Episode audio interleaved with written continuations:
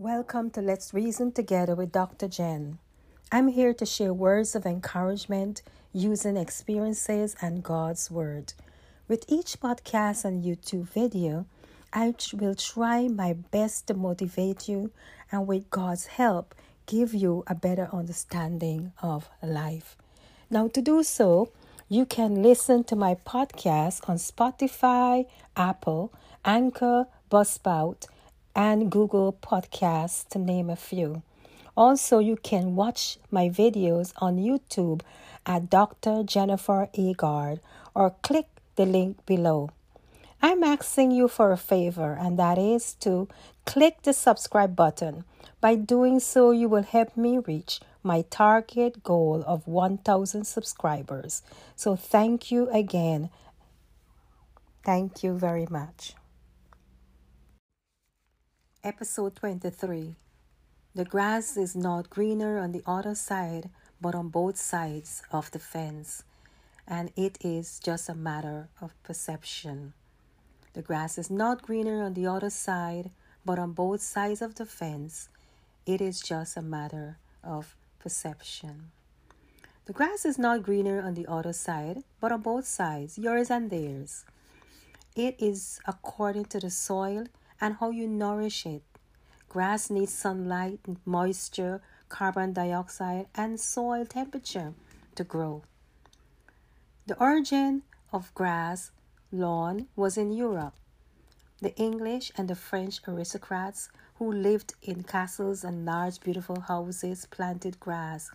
In those days, the sheep and cows mowed the lawn. While they mow or trim the grass on the lawn, they fertilize it with their droppings, which act as manure that cause the grass to grow. The grass is a metaphor of life. The phrase, the grass is always greener on the other side, refers to a person's view of another and their situation, and they conclude that it is better than theirs. Hence, these thoughts, mostly false, cause that person to feel disappointed, dissatisfied, and discontent with him or herself. With that said, here are some questions for you. How do you view your grass? Are you watering your soil? What do you consider green?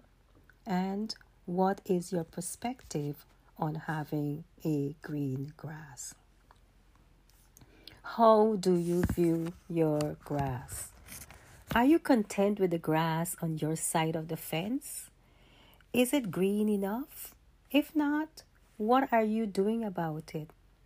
First, you need to examine your soil, feed it, take care of it, and maintain it, for that is the only way to see growth on your lawn.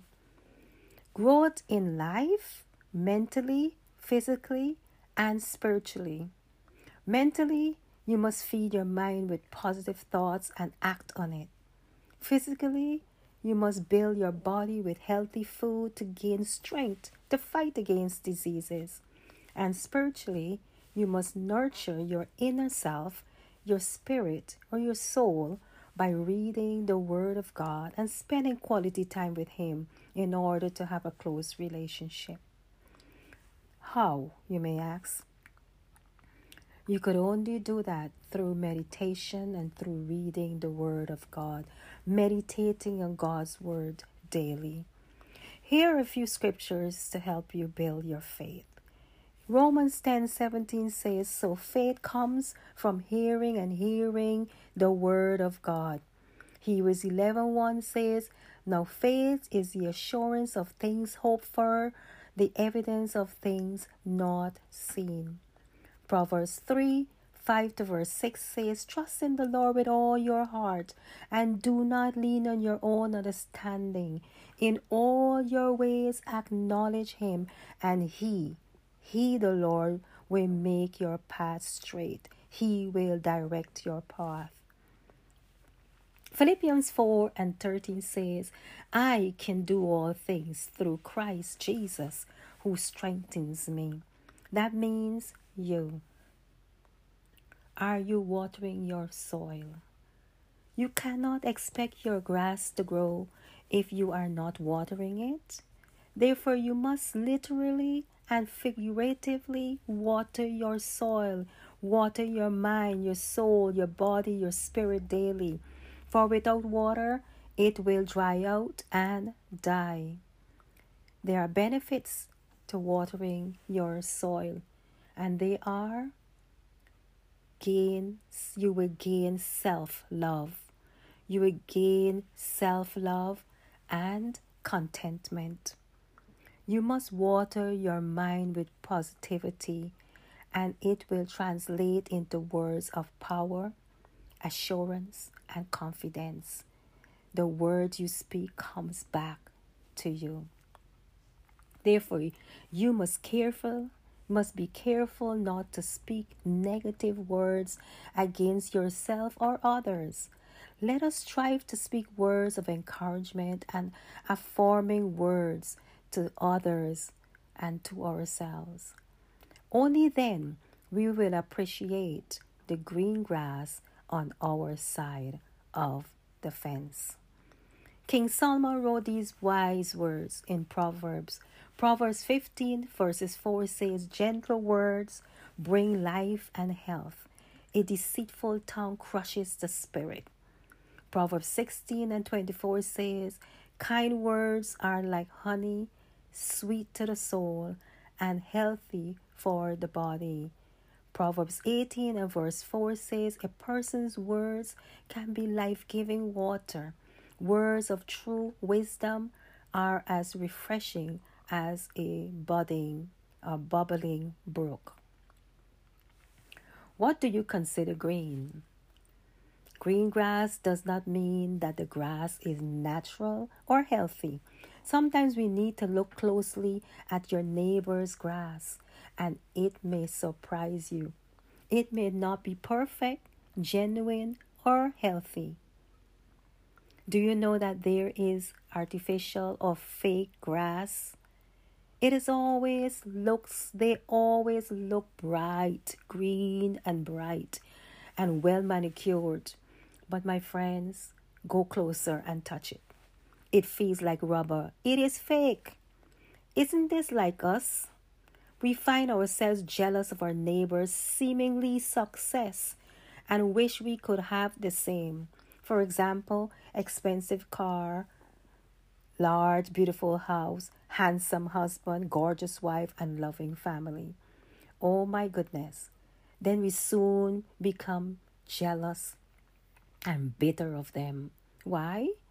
Because we think they are pro- progressing more than you.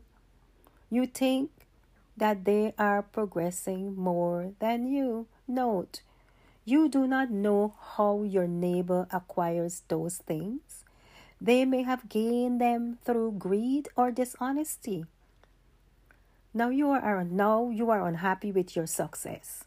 Your eyes are now blind to what you have worked hard to accomplish, such as your home, not so expensive car, and your family. And you no longer content with what God has blessed you with. Be thankful. Be grateful. Be content.